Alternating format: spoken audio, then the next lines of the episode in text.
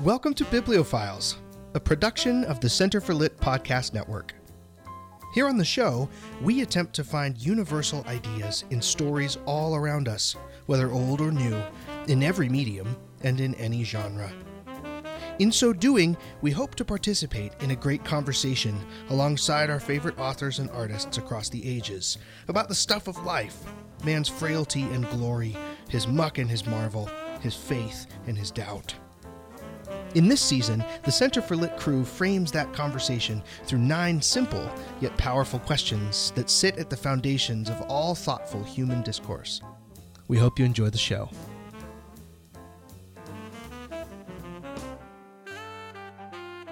Well, hello, all you bookish types. Welcome back to Bibliophiles. I am your host, Ian Andrews, joined as ever by all of the denizens of the Center for Lit universe Adam, Hello, hello. Missy, Hi. Megan, Hello. and Emily. Hi there. How you guys doing today? Great. Yeah? Doing well. Pretty good? Yeah, how about you?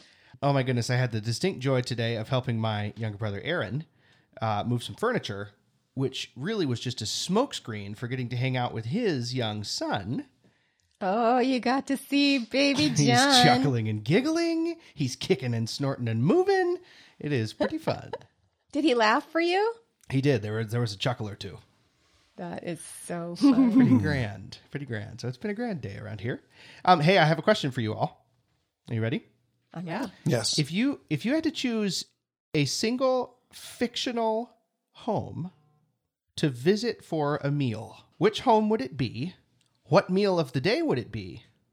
And who is your host? Oh, Bilbo Baggins, Elevensies, Hobbiton. Moving on. Moving on. Uh, I was going to say I want to go to Babette's Feast. Babette's Oh, good Feast. answer. Oh, That's a good one. I don't know. That seems really existential. Like I would have to consider my own place in the universe and stuff in order to enjoy that meal. I don't know. I don't know if I can handle that. I would go to any uh, any house of a Charles Dickens character where there are oysters beforehand and punch afterwards. Fezziwig. That sounds Fozziewig, very whatever. Atmospheric, yeah. but also yucky. Also, I know.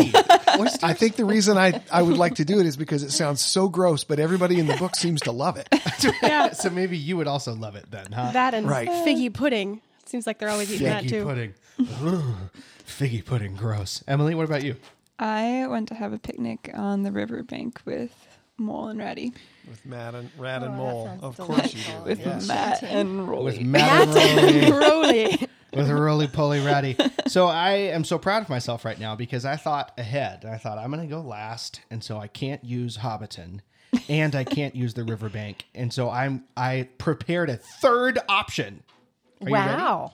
Let's hear it. I want to have breakfast in the home of the Black Dwarves with Prince Caspian. Oh, nice. You remember that Yeah. love scene? that idea. Truffle Yeah. hunter. Or um, breakfast at Almanzo's house, right? Farmer Oh, Boy. that could be pretty Farmer good. boy. Yeah, that's a good idea too. Is breakfast with the Black Dwarves where the centaurs ate um, oatmeal mash and then drank tankards of beer? Yep. That's exactly right. I get it. Sweet I breakfast. th- also I, I like to think that if I were actually in uh, Narnia, I would be a centaur. Hey, you're half centaur right now. It's so true. I am. I'm half centaur right now. Frankly, I'm hairy enough that the other part's kind of centaur too. What's the other one? Anyways. Satyr. Closer to Satyr, maybe. Yeah, well, that I did think about Tumnus. Like tea time at Tumnus's place would be pretty awesome. I just watched the episode in Parks and Rec where Jerry paints a, a portrait of Leslie as a centaur. I can't believe we're talking oh, about it. Man, I forgot about that. So hilarious. That has no bearing on today's I question, know. Megan. I That is really funny though. It has a little bit of bearing little because yeah. yeah, because today we're talking about uh, the question: What is the image of God in man? Not to be confused with the previous episode, what manner of creature is man? Although I do think the questions are related. This may be an extension of a little bit more theological nature than the previous question. So, yeah, Leslie painted as a centaur. Maybe that's making statements about the image of God in man. Who knows? You'd have to ask Jerry. You have to ask Jerry. Yeah. Jerry Gergich. Have to ask ask the showrunner whether that was supposed to be a comment on the image of God in man. But I'm really excited to hear your guys' thoughts on this question today. Does this question need defining? Uh, well, my my first salvo across the bow on this question might um, offer something by way of a of a definition of it. Great. Shall I go ahead and Hit fire? it. Hit it. Well, I thought that the the current cultural expression of a debate on this question is best summarized by android movies. Oh, yes. And I think, for a reason I want to explain, that Android movies, thoughtful ones, thoughtful Android movies, actually drive at a discussion of the question of the image of God in man, but they do it in kind of a roundabout way. I'm thinking of, well, primarily Blade Runner, right? 1982 movie starring Harrison Ford and directed by Ridley Scott, which is a movie adaptation of that famous Philip K. Dick short story. Uh, the long title has to do with androids and electric Do androids dream of electric sheep? There it is. That's right. So Blade Runner is a movie version of that story, right? And it's it's about a world where androids have gotten off the android plantation, so to speak, and are trying to preserve themselves in opposition to their human overlords. And in in that way, it's a movie that has a lot of similarities with lots of other Android movies on the big screen and the little screen. I mean, the the recent uh, TV series Westworld also comes to mind, which sort of has some overlap, right? I can't certainly can't recommend Westworld because of all of its very objectionable content. There are lots of naked androids in Westworld, Right. as it were. but it's in the same category, right? Of of this question of androids um, becoming self interested to the point that they they act outside their rules. I Robot by Isaac Asimov has some of this going on in it too, right? They act outside their rules of programming in order to preserve some sort of self interest, and even in the in the climactic scenes of some of these movies, they come to a moment of self knowledge and self awareness and in the context of the like like for instance in blade runner the main character uh, officer Deckard falls in love with an android. And this android played by sean young becomes a person or at least considers herself thinks that she's a person and the question of self-knowledge and self-awareness is the dividing line between android and human or at least it forces the question is this a robot or is this a human being right? And and so really it looks like an Android movie is a great example of the question of what is a human being. But I think actually in the world of human art, it's also a question what is the image of God? Because if we assume from the outset a Christian worldview that there is something called the image of God, and that man possesses this image in a unique way, then the question of what is God like, what and the image of God in man becomes inseparable from the question what makes a man a man. See what I mean? Hmm. Yeah, so the sense. moment that an android becomes a human being, that's the moment where we look for the thing that is the image of God. And so the question is wide open in an Android movie. What is this thing? What is this thing that makes an Android human, which is also this thing that reflects the image of God if we're looking at things from a Christian perspective? And I think there's a couple answers if I could per- be permitted to just continue Please do. dominating the Please discussion. do. The one is uh, the ability to rationally interact with the world, like reason, right? I think Aquinas even says it that the rational soul is the imago Dei, or it's the image of God in man. And so, so reason is the image of God in man, maybe. But another possibility is this idea of self awareness. I think um, Aquinas also says this the self thinking thought is a facet Ooh, I love of that. the image of God. Thinking about your right? The self thinking thought. Yeah, thinking about your thinking. Right. And I think um, I think Android movies do a great job of of poking it at us on this question. Hmm. When the Android starts to think of himself thinking, he's gone past his programming Right. just a little bit and is now partaking in something real, maybe even something spiritual, something supernatural. Right. The question of whether or not this android has a soul becomes the a central plot point. Right. Becomes Yeah. a driving conflict. Right. And then in what does that soul consist? And what does that soul consist? And is it is it self-knowledge or is it the ability to you know to process rationally? Is it the ability to act from the mind and the intellect? what is it and what's the combination? So anyway, what I think is watching Android movies uh, can has a philosophical dimension that it would do us good to to plumb. Maybe even the Terminator movies. Maybe the first Terminator. Maybe the maybe the early Terminator movies. Yeah, exactly right. So there's my there's my contribution, and it to the definition of the question as well as as uh, my thoughts about it. Yeah, I love that. I think it's really great. I have, especially having seen the ones that you mentioned, including Westworld. I agree that you can't wholeheartedly recommend it. Tread carefully, but it is maybe even more explicit than Blade Runner on this question. Really eloquent and it puts the question aggressively to you as a viewer. Well, are they human or aren't they? And then when you when you pass a verdict as the viewer, it looks at you and says, "And where do you get off making that verdict?" In other words, what is it about you as a creature that endows you with the power to make that decision? And so I think yeah, it attacks the it it attacks some foundational assumptions about what makes a human being a human being. Really interesting stuff. Really interesting stuff. But but really, in order to make it relevant for this conversation, we have to force it into that question being a picture of the question: What is the image of God? Sort of, except that in, in the Westworld application in particular, it has to do with a man who has who conceives of kind of like in the Truman Show, conceives of himself as the creator. He's the one who built all these things, and he is watching his creations and the story and and how humanity interacting with these androids that he's created affects them and changes them. And so, um, man as creator, God is central to the whole thing. He has made these androids in his own image. And so the image of God and the image of man get conflated and confused. Um, Yeah, it's I, I just think it's really good. Merits conversation for sure. Emily, you look like you're chewing down there.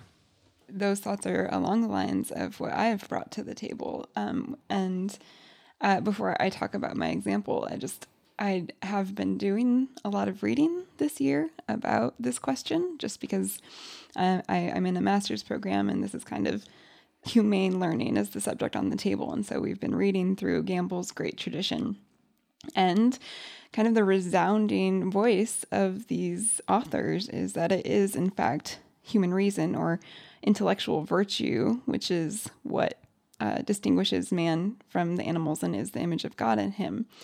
And I came across this passage in Erasmus, which I found a little disturbing. He says he's encouraging parents to educate their children. He says, if your child were born with some physical defect, with, for instance, a cone shaped head, a humpback, a club foot, or six fingers on each hand, how upset you would be and how ashamed to be called the father of a freak rather than of a human being. Can you remain insensitive then when your child's mind is deformed? It is a heartbreaking experience for parents when their recently born child proves to be an idiot or an imbecile. It is as though they have brought a monstrosity and not a human child into the world, and were it not for the restraining force of the law, they would destroy the creature. Oh my word. Would you blame nature for having denied intelligence to your child while you cause this to happen through your own negligence? In fact, an imbecile mind is better than an evil mind. So his his thrust here is that you wouldn't want your child to be born an imbecile, and so why would you neglect him? An evil mind is worse than an imbecile mind. But the kind of the subtext is that it's a monstrosity when a child is unable to use his intellect. And oh, yeah, I see that. just to be really serious for a second, I think this is a really dark side to the conversation on this issue. Is Erasmus unknowingly implying here? I, I don't. He may he may not even mean to say this, but kind of the implication is if a child is born without the ability to use their intellect, they are not born in the image of God, and I find that to be really disturbing. I agree with I you. think I think that is a implication of what he's saying. Missy, I interrupted you. Go ahead. Well, it was the first thought that I had. I'd actually written it down here myself. This, if it's true that rational thought is the the, the, the thing that that is the image of God in man, then what do we do with the Down syndrome baby or with someone with autism? You know, or just a dumb guy. yeah, I mean, really, it, are they not made in the image of God? And um, what a horrible, what a horrible idea. Yeah, no, I agree with you. I mean, it. We can go all kinds of dark places as a result of that, and people have, you know. Yeah. Emily read that passage to me, and I immediately thought, man, I wish I had a ready to hand um, Luther insult. Yeah, to throw totally. at Erasmus's memory right now. Well, you sack of pig droppings. You. he says a lot of helpful things as well. I'm not here to poop on Erasmus's soul, but um, at, at, any rate, I I don't want to like be the one here to say, yeah, let's throw like two thousand years of thinking down the toilet. It mm-hmm. can't be right.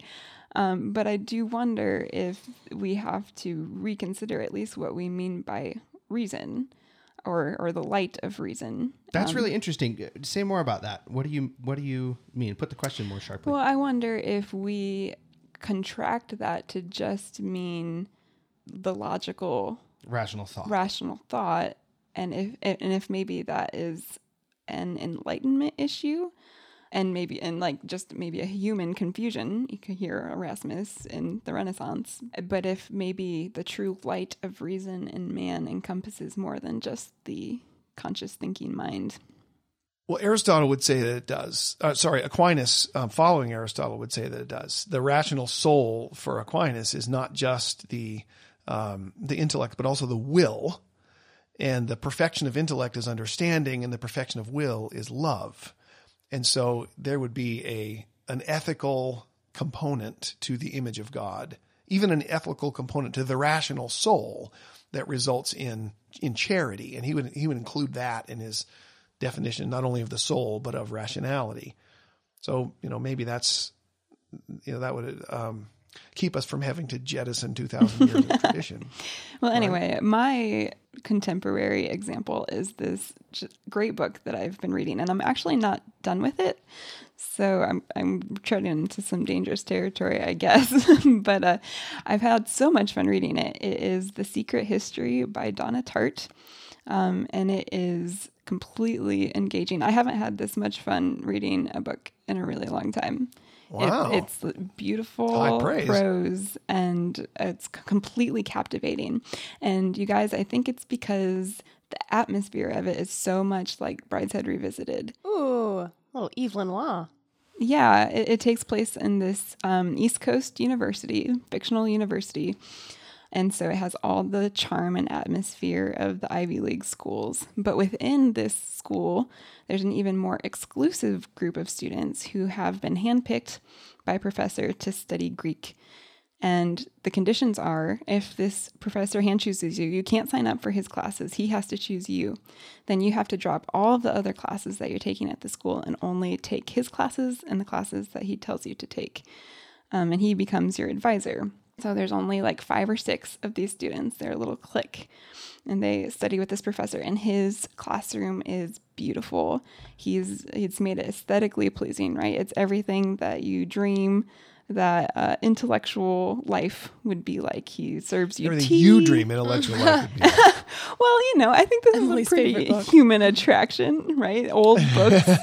uh, he decorates his room with flowers. It's it's magnificent and beautiful. And I'm gonna not give away too much. Most of what I'm saying is discovered in the first couple of pages because it's also kind of a mystery story. But the basic idea here is that these students have fallen in love with studying Greek and they've fallen in love with just the intellectual pursuit of this academic life. But it's not really enough for them. They're not satisfied by just the study of it. As they read about the Greeks um, and uh, as they enjoy the aesthetic circumstances of the intellectual life, they want to actually experience life as the Greeks experienced it.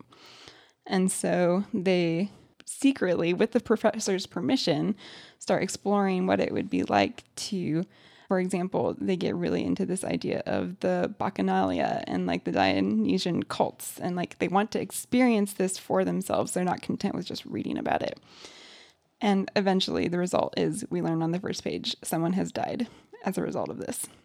Awesome. And so I think it's a really perhaps important book, even for those who are interested in the intellectual and academic life. There, there is a danger in just pursuing knowledge for the sake of knowledge, maybe. It's the ideas have consequences conversation all over again. It reminds me, actually, and I haven't read this book, so maybe I'm totally off, but it reminds me of Alfred Hitchcock's Rope a little bit, where Yeah. um, it's a it's a cult of of personality around this professor, and even he doesn't see how his influence over these young minds in an academic setting could could have far-reaching consequences that are, you know, fatal. Well, I just think it's interesting that what she seems to be saying is that the the rational mind is not enough. They're not satisfied with just the the, the knowledge that their hearts and their souls long for something else. And there's nothing really that's being offered to them to fill that besides what it is that the, the content of what they're reading. It's not just intellectual, purely logical content. It, it has depth to it. It has more dimensions than just the intellectual. So what is hmm. what do you think this says about the image of God in man? What is what is Tartt suggesting? Well, it's not it's not like the androids where it's an example of a purely rational being, but I do think that it demonstrates that the the human life requires more than that. That we're not just computers. Mm-hmm. We can't just be reduced to knowledge machines or Well, as even the character, it seems like the characters themselves. Again, I haven't read this either, but it seems like the characters themselves demonstrate that by yearning for more than just an intellectual pursuit. exactly right. Well, even the androids too. The androids in all my android movies are are supremely rational even before the moment when they try and push across the line into humanity, into human existence. Right? They're supercomputers. And you could argue there's nothing as rational as that. So there is I would agree. I think that's that's sort of implicit in the in the going after the answer to this question. There's got to be something more than just the mind as a computer. Question is, what is it? That is the question. So these are some some current modern examples, and there are there are many more. But maybe it's a fallacy. But I assume we'll get something closer to the right answer from back there. you know what I'm saying? what did you guys find by way of classics? I mean, Aquinas has already come up. Erasmus just got pot shotted at, which I'm never opposed to, to be perfectly frank. Um, okay, I did not mean to open up an Erasmus hate fest. What do you guys think? What'd you dig up, Dad? Oh, my turn? Yeah, your turn. Well, I, I'm glad to get another crack at this because it's I'm I feel a little bit as though my first suggestion steered the conversation towards reason being the image of God in man, and and I actually, uh, in my looking at more classic literature, I think that's not not the best answer, and I actually think it's not even not even a complete answer, and maybe even an answer that that that tends in the wrong direction. Um, and I was thinking about C.S. Lewis's great classic "Till We Have Faces" in this connection, which is the story of Orual, the the the queen of the ancient fictional city of Glome or country of Glome, who um, who spends all of her life in a in a debate with the universe about the nature and existence of God and whether, if there's a God, he has more in common with the priests of Ungit, who are a, um, a tribe of, of priests of a cult of a of a uh, earth deity, uh, whether he has more in common with the priests of Ungit, the cult of Ungit, or with the uh, philosophical ideas of her her tutor, who's who's known as the fox, who brings her up uh, in an Aristotelian, Platonic, Greek style philosophical education. He's a Greek, right? And so these two sets of, of answers about the nature and existence of God and therefore the image of God in man are competing for her attention all this time throughout this wonderful story. It's a um, kind of a retelling of an ancient Greek myth, but the, the philosophical question uh, is kind of independent of that. And she's a real dramatic character. She's a real um, a vigorous protagonist. And she's after the answer to this question. What is, what are the gods like? And are they like me? And in what way are they like me? And she wants the answer so bad it becomes clear over the course of the story, which I won't give away because I really want you to read it. it becomes clear over the course of the story that what she wants the most is for the gods to be visible and understandable and predictable and rational. She wants the gods to live and work according to rules that A, they have communicated to her and B, are understandable to her, and C, that they always follow. And in other words, she wants the, the gods to be in her own image, by which she means the image of human reason. She wants the, the philosopher Fox to have described the gods correctly. Hmm. Actually, he's sort of a, an atheist. He says, if there are gods at all, they look just like you and me, but there aren't. What there really is, is minds like you and me. She knows that he's wrong. She knows there are gods out there, but she's deathly afraid that they might not be rational. She's deathly afraid that the reason in her mind and heart might not be the image of God. It might just be her own image. And um, I don't know how much of this story to give away, but she comes to a realization that the gods are not, in fact, rational.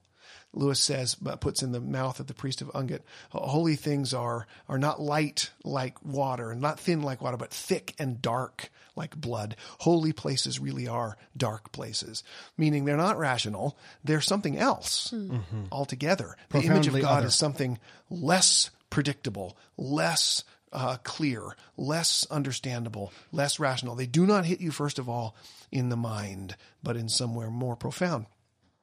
And it's such a glorious story because it ends with her getting a view, getting a glimpse of the actual gods, the actual God himself of the of the town of Glome, and or the the country of Glome. And what the God says to her in the end is, "I love you." What he says to her in the end is, "You are my very own, and I'm going to give you a name and a face and an identity and a place with me." But I'm not going to do it according to any rules that you've ever tried to follow. I'm not going to do it according to any principles that you've ever thought I acted by.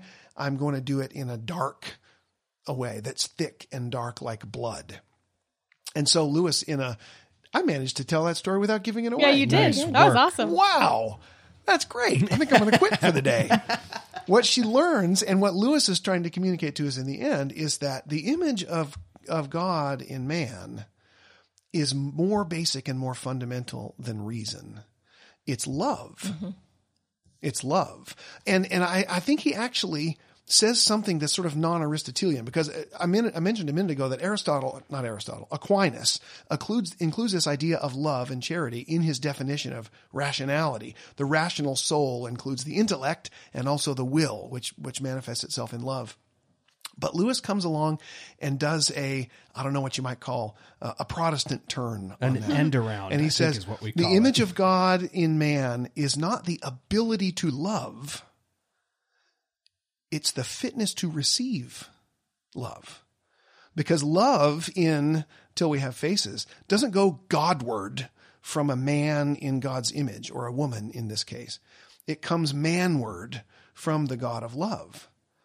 She, she actually takes on what they call a face in this story. She takes on an identity and, and takes on the image of God by receiving his love, not by giving it or demonstrating it or performing it. That is beautiful. So there's some very profound way in which man, you know, uniquely among all God's creatures, bears his image by receiving his love in a unique way.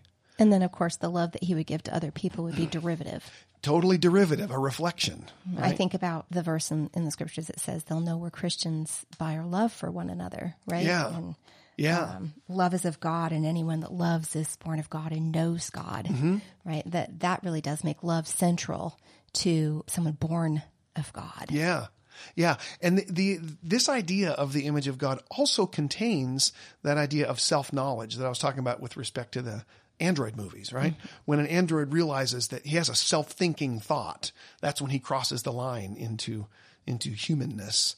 And and Orual, the the protagonist of this story, has a um, a self-thinking thought too. There's a moment at which she, in the words of the story, receives a face, receives an identity, knows herself uh, purely and truly. And it's as an object of divine love. She knows herself as beloved, really. And um, so I think self knowledge is really key to the image of God in man. God knows himself, right? Let us make man in our image. He has a conversation with himself, he sees himself and knows himself. And we bear that image in knowing ourselves as objects of, of his love. At least that's what Lewis would say. And I think I'm with Lewis. Yeah, that's lovely. Man, I'm usually with Lewis. Goodness gracious. Is that classic enough? That's only the 1960 something or 50 something.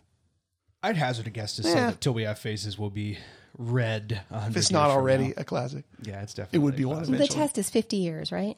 Well, I don't know. So it's they more say than 50 years. they say 100. Given the time continues to roll on.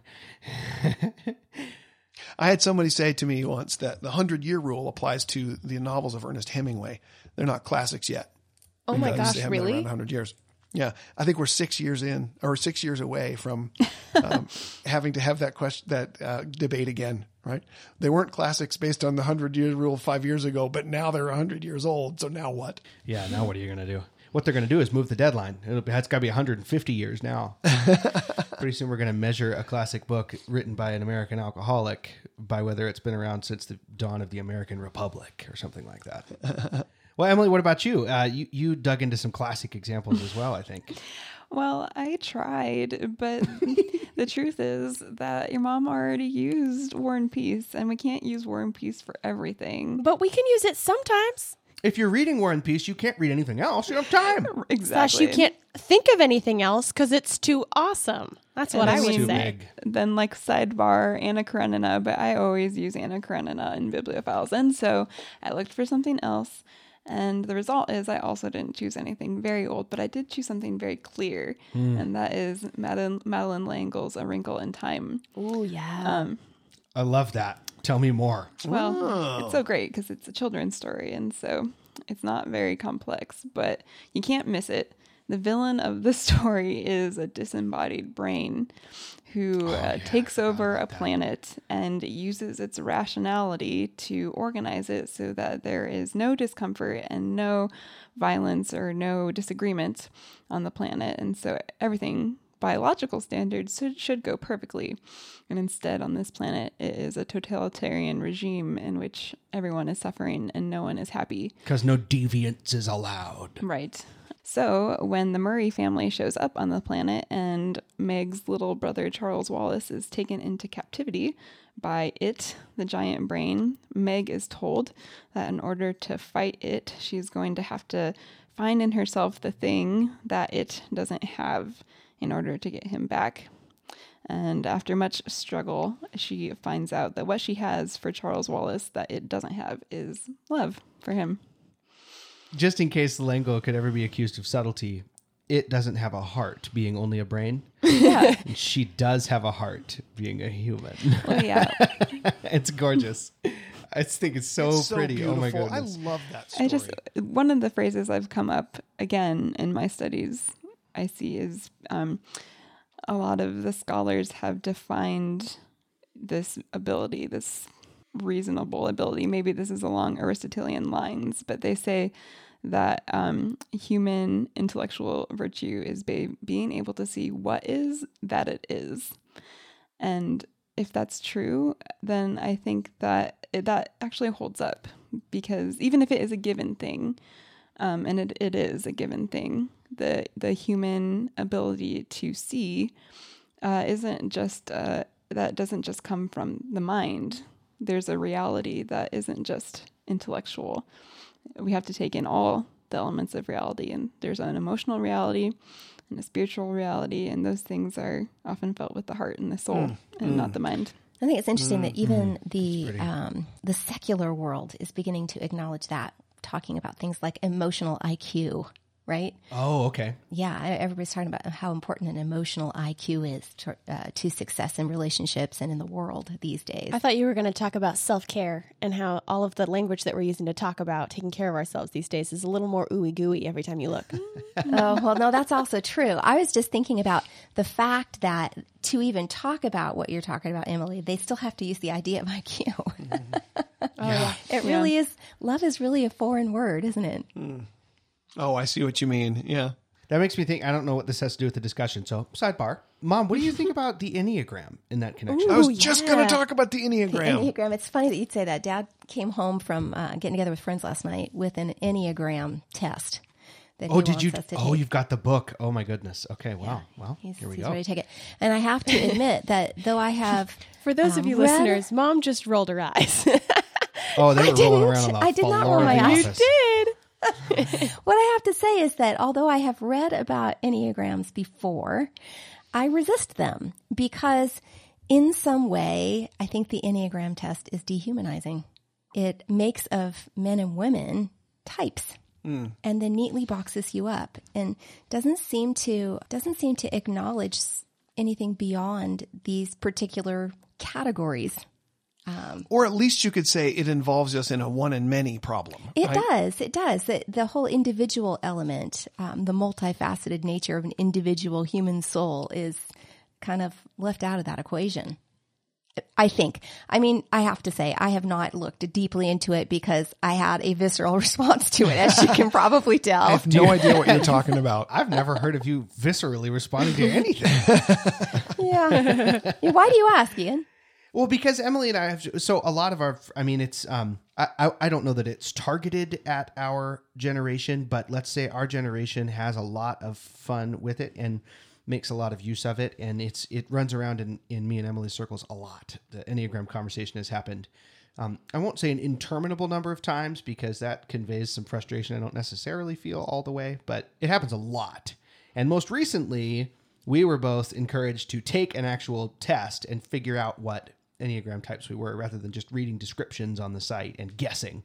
And the results were actually kind of interesting and a little a little compelling and a little convicting actually Ah, interesting. because they accurately in a lot of ways described knee-jerk emotional responses that I'm not speaking for Emily, but that I have to stuff. And and it sort of gave me a, a position from which to think about my thinking, watch myself responding to things. And um, I don't know, it's it was at the very least extremely interesting and not at all fluffy and internet fatty as I assumed it Well, yeah. I mean, one way to think about it is it, it debases your personhood. I'm sure there are people who have treated it like that. However, the other way that it made me feel is, oh, you're not as unique as you think you are. Oh, interesting. Which is Well, such a relief sometimes. There are, yeah, there are two sides to the one and many problem, right? I mean, the some people say, "Sure, I'm glad that I'm leaning on the one side," and other people say, "Yeah, a little many would do me just Yeah. fine." I mean, I, I see what you mean. I don't want to be a mystery to myself and others. I'd rather be someone that's understandable. But the Right. the idea that that uh, this whole enneagram thing is a is a species of self directed thinking, yeah. thinking about thinking, is certainly makes it overlap with what we're talking about. Hard to imagine a horse having an enneagram profile. No matter how many names we give our pets. Right? I was just thinking while, while you guys were talking, I love the example of um, Madeleine L'Engle. That's so good. I, I want to read that book again. It's beautiful stuff. Um, but I was thinking that. So in the last episode, I asked you guys the question um, to, to fill in the blank. Man is the blank animal, right? The thinking animal or the feeling animal, etc. Um, and I don't, I can't, I can't reduce it down to one word. But I was thinking uh, over the break about about Beowulf and about the Anglo Saxons, uh, the poetic tradition there more broadly. And it seems to me the answer that they would have to that question, and we've talked before about how it's steeped in theology. The answer they would have to that question is man was man is for the lordship vassal relationship. Like that's he was built for that. He finds his fullest um, satisfaction, his deepest security in that kind of relationship. This is why we ask for a king always. And this is why we are primed to accept an eternal king that that rules forever, right? And so I think that applies to this conversation because the image of God, um, if it is to be found in man, is likewise structured. He's he is he is a relational God, and so we are relational creatures. Um, and the instinct to look around in, into the world and and understand yourself in next to up up against and next to other people always is evidence of that. I think so. Maybe man is the relational creature Hmm, I like that. rather than the the rational creature. Yeah. The, what about the objection to that? That all kinds of other animals uh, live in packs and live in what you know what the scientists call societies. That's the communal creature, though. When I Yeah. say relational, I mean um, an independent, will oriented decision to exist in relationship on an individual level. You can look at, um, if you look at ornithology, there are some birds that mate for life, right? Okay, but I mean, we could probably disprove it. The farther down Mom- we go, we could Mom drill an awful long way to down. see I mean, you mean. I was watching an interesting video the other day um, about an Australian bird that's the most dangerous bird on the earth, called the ca- uh, the the caraway, the caraway. I don't remember what it's. Anyway, it's this giant freaking bird. It looks like a, an ostrich and has a beak this long. It's super sharp, and it will peck your heart out. Oh my word. They're extremely aggressive, and there haven't been chicks born for a long time because they're so pugnacious. These birds, they like to fight so much that they don't get along with each other, and so their breed is dying off of the earth. Oh wow. And there's an Australian zoo that's trying to mate them, and they were really stoked to find that these two birds actually liked each other, and there's going to be some chicks now here in a minute. Why we're striving to um, to retain such a species is beyond me, right? But here's the point I was trying to make: that if we drill down far enough, we can find something to contradict everything. Here's what happens in this particular bird society: um, the woman, who's much much larger than the man, dominates the man into mating. Once conception has taken place, she incubates the eggs and delivers the eggs, and then he sits on them for 90 days. and she leaves never to see him again. and he raises the babies. takes off. Yeah. Yeah, so I guess the point I'm trying to make is my point stands despite the fact that you can find evidence of Well- bird culture contradicting what I was saying. Thank you. Thank you I very much. often think that animals are God's way of like like showing us caricatures of ourselves. And that like that the different situations that they embody they're all i don't know, they're, they're funny representations of like th- that story that you just told about the birds is funny to us because we immediately Because are of thinking about are. it in human terms Yep. but it, it is different. There's no denying it's different. I'm thinking about Jack London's To Build a Fire and the dog and the man in that story. And the dog stays with the man. And, and we all know that dogs are man's best friend and they love us, right? Except for they love us because we feed them Yeah. and we take care of them. And as soon as the man dies, that dog is out of there. He's ultimately out to preserve his own life the selfless act is ultimately when you you scratch beneath the surface it really is only something that human beings are capable of So the relational creature, the The relational, relational animal, creature, maybe. the selfless Yeah, animal. know.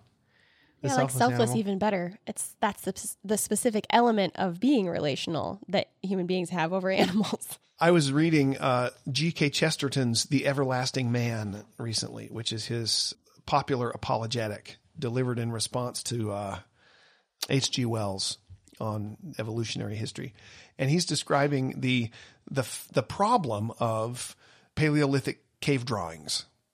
The, problem of I didn't know there was such a problem.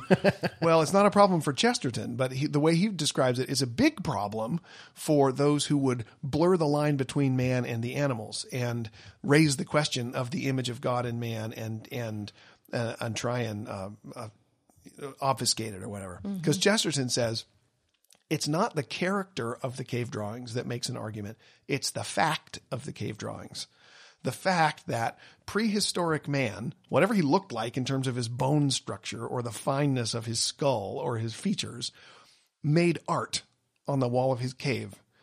This wasn't the beginning of some long development or the end of some long development. It was man in the fullest sense, fully formed, doing what only man can do make art. Hmm. And as soon as you show me evidence that a monkey ever made art, then I'll back down from this argument. But man, and maybe maybe even the image of God in man, is the artistic animal. the maker. He's the which maker. is which is so beautiful because we talk about art and whether art is good all the time and one of the things we harp on is the more didactic a work of art the less good it is the less it is art actually and it's not that sermons aren't good and that lectures aren't good but they aren't art they're something else and so uh, the fact that man as the maker being the image of God, right? Our little sub-creative instinct, um, ma- proving that we're in the image of God, separates it from the moral question just a hair, which I think might be important given the fact that we're all moral disasters. right. So I pray that's not the image of God in man. Otherwise, I look very ungodly. I read a recent passage. I think it was from Josef Pieper. Um, he had I read this passage in which he was saying that all art, the the act itself at its core, it's an affirmation of reality. it's a it's a loving it's it's an affirmation that one loves what is even if what you're saying is that I, I don't like what is that is a sign of yearning for what is. Mm-hmm.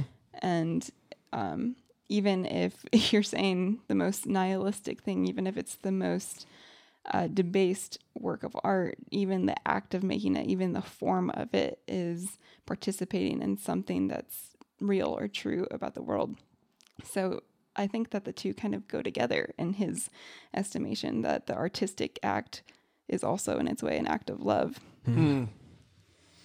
I like that very That's neat. much. I wonder if that makes reading an act of love, because in order to engage with with an author, if what they've done is an act of love, then um, receiving a story or a work of art, listening carefully, following it to its conclusion, not strip mining it or abusing it in order to weaponize it to further your own end game or something like that. It seems like good reading would also be an act of love. Oh yeah, for sure. That was the gist of that Alan Jacobs book we investigated a little while ago. Um, uh, right, right. right. What's the name of A book? theology of reading. It's called by Alan Jacobs, and the subtitle is "The Hermeneutics of Love." It's a Go beautiful book. get this book, folks. Yeah. It's beautiful. Really good thoughts. So I guess to round it out here, um, like I did in our last episode, how do you personally answer the question? What's your knee jerk? Um, we've heard the testimony of some great artists. Um, what do you What do you say to answer this question, Megan? You're in the hot seat. Ready? Go. Well, I was just thinking back over everybody's everybody's answers that they brought to the table today, and I think my favorite one is the one from Until We Have Faces. I identify with that one the most. That to be made in the image of God is to be made to receive love, and I feel like being a human being is an exercise in receiving love again and again, and remembering sooner every experience that your identity comes from outside of you. That's gorgeous. I don't think I can answer it any better than that. Mama, what do you think? I, I agree with Megan. I, the idea that the image of God has to have something to do with love really resonates. I think about that verse from the love chapter in Corinthians. If I speak with tongues of angels and I have not love, I am a resounding cymbal and a clanging gong. That um, love itself is central to anything humane. And so all of the the examples that you gave today that that locate real humanity, which is truly marked by the image of God, I think the ones that resonate are the ones that talk about love. Well, you guys, thank you for your for your insights. This has been a really fun episode. I cannot wait to get back together and do it again as we trek through the, the great universal questions. Also, you listeners, we don't have any kind of a corner on what the great universal questions are. We really did just sit down and go, I don't know, how many of these can we think of? so if you, if you see an aspect of this conversation that we are missing, uh, a question that you would particularly like to hear us answer in some sort of a future episode, please do write in. We would love to hear from you. So, in any case, thank you to each of the four of you for your thoughts. And until we meet again here on the air and in person, happy reading. Happy reading. Happy reading.